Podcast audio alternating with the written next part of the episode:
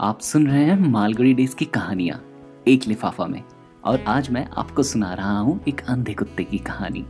अगर आपने पहला हिस्सा नहीं सुना है तो आप ऊपर दिख रहे कार्ड पे क्लिक करके पहला हिस्सा सुन सकते हैं। आइए सुनते हैं क्या हुआ इस अंधे कुत्ते और भिखारी की कहानी में। कुत्ते की ज़िंदगी ने अब एक नया मोड़ ले लिया। उसने अब बुढ़िया की जगह ग्रहण कर ली। इससे उसकी अपनी आज़ादी बिल्कुल ख़त्म हो गई। अब उसकी ज़िंदगी इस सफ़ेद पट्टी के दायरे में सिमट कर रह गई। जब वो दूसरे कुत्ते को देखकर भौंकना और उछलना कूदना शुरू करता तो पट्टी भी इधर उधर होती और अंधा चिल्लाकर कहता, बदमाश, मुझे गिरा देगा क्या? चुप हो जा। कुछ दिन में कुत्ते ने अपनी हरकतों पर काबू रखना सीख लिया। अब उसने दूसरे कुत्तों पर ध्यान देना बंद कर दिया। भले ही वे उसके बिल्कुल सामने आकर भौंकते रहें। उसकी आवाज़ का दायरा और साथी दोस्तों से संपर्क एकदम खत्म हो गए। उसका जितना नुकसान हुआ, अंधे को उतना ही फ़ायदा हुआ। वो ज़िंदगी में जितना कभी नहीं घूमा था, घूमने लगा। अब वो दिन भर इधर उधर जाकर भीख माँगता कुत्ता उसे घुमाता रहता। एक हाथ में डंडा लिए और दूसरे हाथ में कुत्ते की पट्टी थामे। बाज़ार के बरामदे के कोने में उसने अब अपना घर बना लिया था। यहाँ से निकलकर जहाँ भी लोगों की आवाज़ें सुनाई देती, उधर ही निकल पड़ता। और दुकानों, स्कूलों, अस्पतालों, होटलों, सभी जगह जा जाकर भीख माँगता। जहाँ वो रुकना चाहता, कुत्ते की पट्टी को ज़ोर से झटका देता, कुत्ता रुक जाता और जब बढ़ाता तो आगे बढ़ गए कुत्ता गड्ढों में उसके पैर जाने से उसे रोकता। सामने ईट पत्थर दिखाई देते तो पैर पटक कर सावधान करता और ऊंचाइयों पर एक एक इंच आगे जाकर धीरे धीरे उसे ऊपर चढ़ाता। ये दृश्य देखने के लिए लोग उत्सुक रहते और पैसे भी डालते थे। बच्चे इकट्ठा हो जाते और खाने की चीज़ें उसे देते। कुत्ता वास्तव में ऐसा जानवर होता है जो बहुत संभल संभल कर और सही ढंग से अपने काम करता है और ज़रूरत पड़ने पर आराम भी करता है। इस कुत्ते को लोग टाइगर कहने लगे थे। पर अब इस कुत्ते का आराम जाता रहा था। उसे अब तभी आराम मिलता था जब अंधा कहीं बैठे या सो जाए। रात को अंधा अपनी उंगली में कुत्ते की पट्टी पकड़कर सोता था। कहता था, मैं तुम्हें छोड़ ही नहीं सकता। अब उसके मन में ज़्यादा कमाई करने की भावना भी पैदा हो गई थी। और आराम करने या बैठने को वो वक्त की बर्बादी मानने लगा था। कुत्ते को भी इसलिए हर समय उसके साथ रहना पड़ता था। कभी कभी उसके पैर आगे बढ़ने से इनकार कर देते थे। लेकिन उसके जरा से रुकते ही मालिक डंडा मारकर उसे चलते रहने के लिए विवश कर देता था। कुत्ता चीखता, चिल्लाता तो मालिक एक और डंडा लगाकर कहता, शैतान, चीखना बंद कर। मैं तुझे खाना नहीं देता। एक और रोटी चाहिए? कुत्ता धीरे धीरे सड़कों पर उसके साथ घूमता रहता। थका होने पर भी कुछ नहीं कर पाता था। अंधा भिखारी, जालिम मालिक की तरह उसे जैसे चाहता, रखता और काम लेता था। रात को बाज़ार बंद हो जाने के बाद देर तक लोगों को दूर से थके मांदे कुत्ते की रोती हुई आवाज़ें सुनाई देती रहती। उसकी शक्ल सूरत बदल गई थी।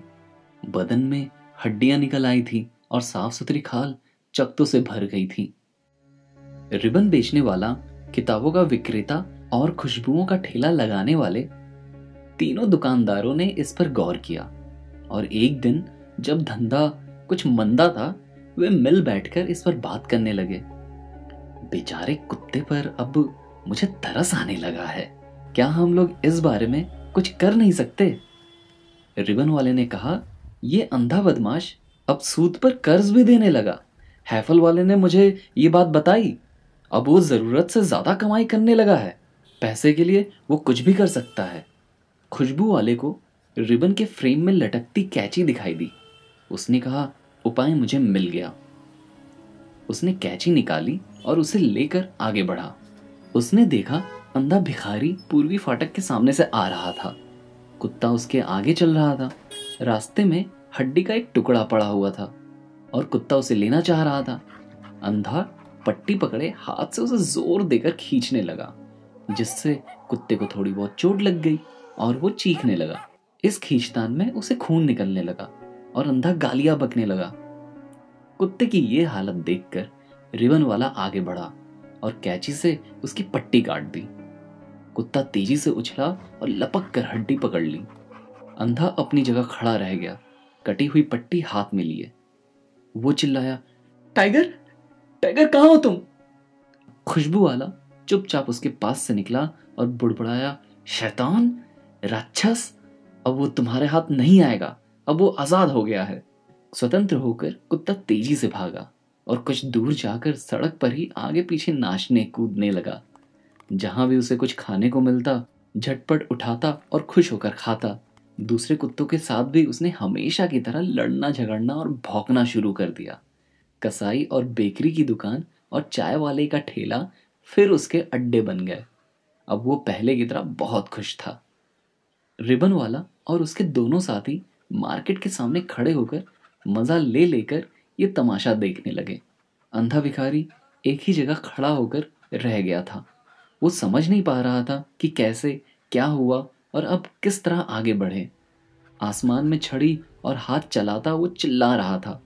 अरे मेरा कुत्ता कहाँ चला गया? को, कोई उसे पकड़ कर मुझे पहुँचा दो। अब वो मेरे पास आया तो तो ज़रूर मैं उसकी गर्दन मड़ोड़ दूँगा। रास्ता ढूंढता वो आगे बढ़ने लगा। सड़क पार करने में कई गाड़ियों का सामना करना पड़ा।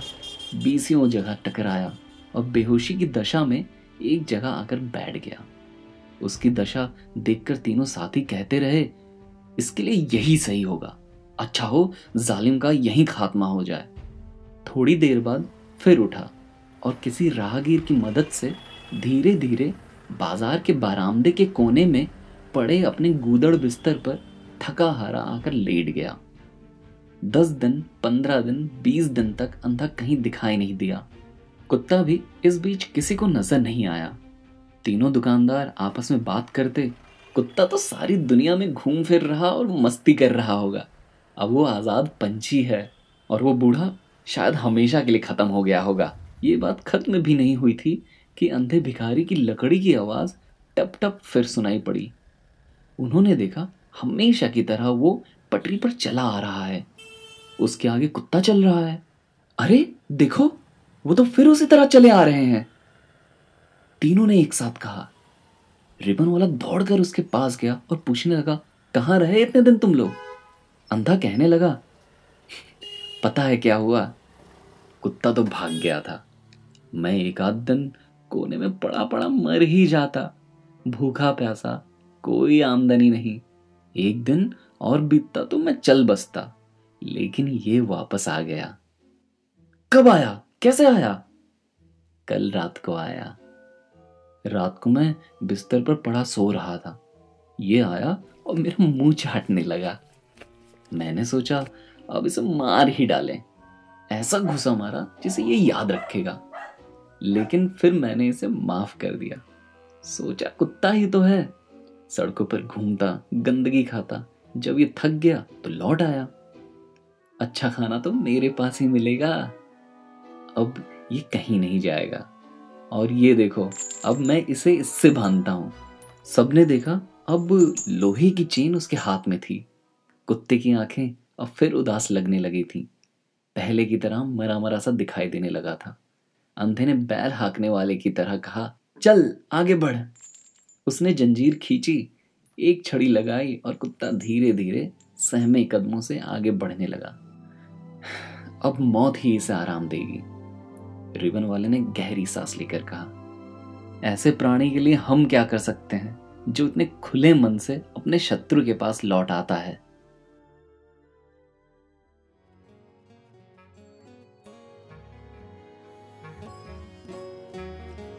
आज से सौ साल पहले, जब ब्रिटिशर्स इंडिया आए थे, तब हमने इसी अंधे कुत्ते की तरह उनकी सहायता की, उनका फ़ायदा कराया, और उन्होंने क्या किया हमारे साथ?